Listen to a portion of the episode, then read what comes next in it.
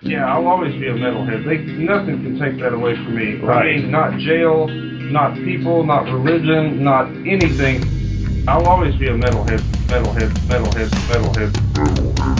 Metalhead makes it all right.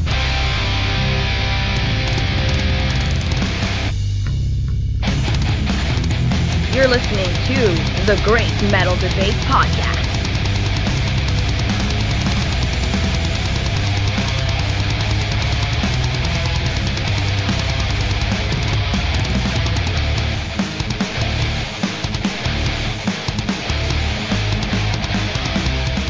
Naglfar fans would be more than pleased with this highly anticipated and very long awaited new album, Cerecloth.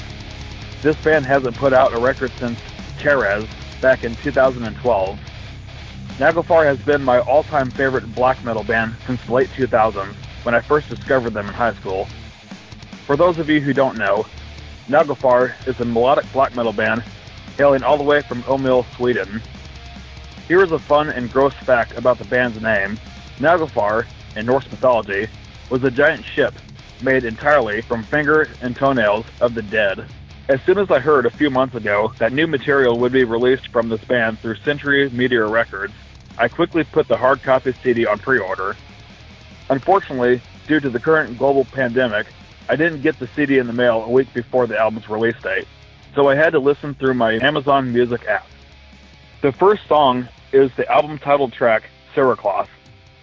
One thing I noticed right away was how the guitar riff sounded very similar to the riff from the song A Swarm of Plagues from my personal favorite album, Pariah. Though the riffs sounded alike, any real Naglfar fan would tell you that the songs are completely different. This is a good thing because it shows their fans that they know how to keep the old sound in the new record. The next song, Horns, is a crushing and straightforward black metal song that makes the listener beg for more. It is also a song that lets first time listeners get a real taste for Kristoffer Wrath, Olivius Raspy, and hellish vocals. Like Poison for the Soul begins with a surprisingly groovy bass line performed by Alex Impaler before continuing to rape your ears with more ghoulish black metal.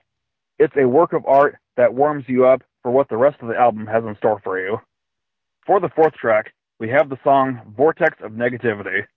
It starts off with the ominous sounds of a black electric guitar being quickly and consistently plucked to make an eerie tune. When the beat picks up after 10 seconds, we can visualize the simple yet beautifully shot music video for the song. Skipping ahead a couple of tracks, we come across a gem of a song called The Dagger in Creation.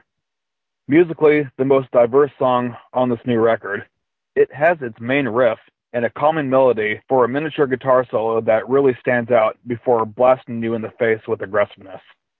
The drummer, Efraim Juntunen, who is also the drummer for the power metal band Persuader, is pretty much guaranteed to relentlessly kick your ass with his inhumanly fast double bass blast beat skills for the remainder of this album.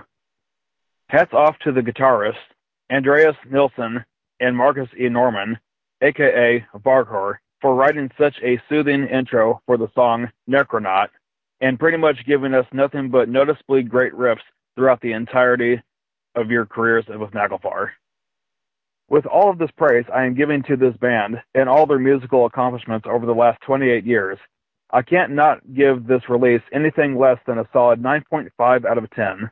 The only reason I don't give it a full 10 out of 10 is because it just still isn't as musically or lyrically catchy as their best 2005 album Pariah.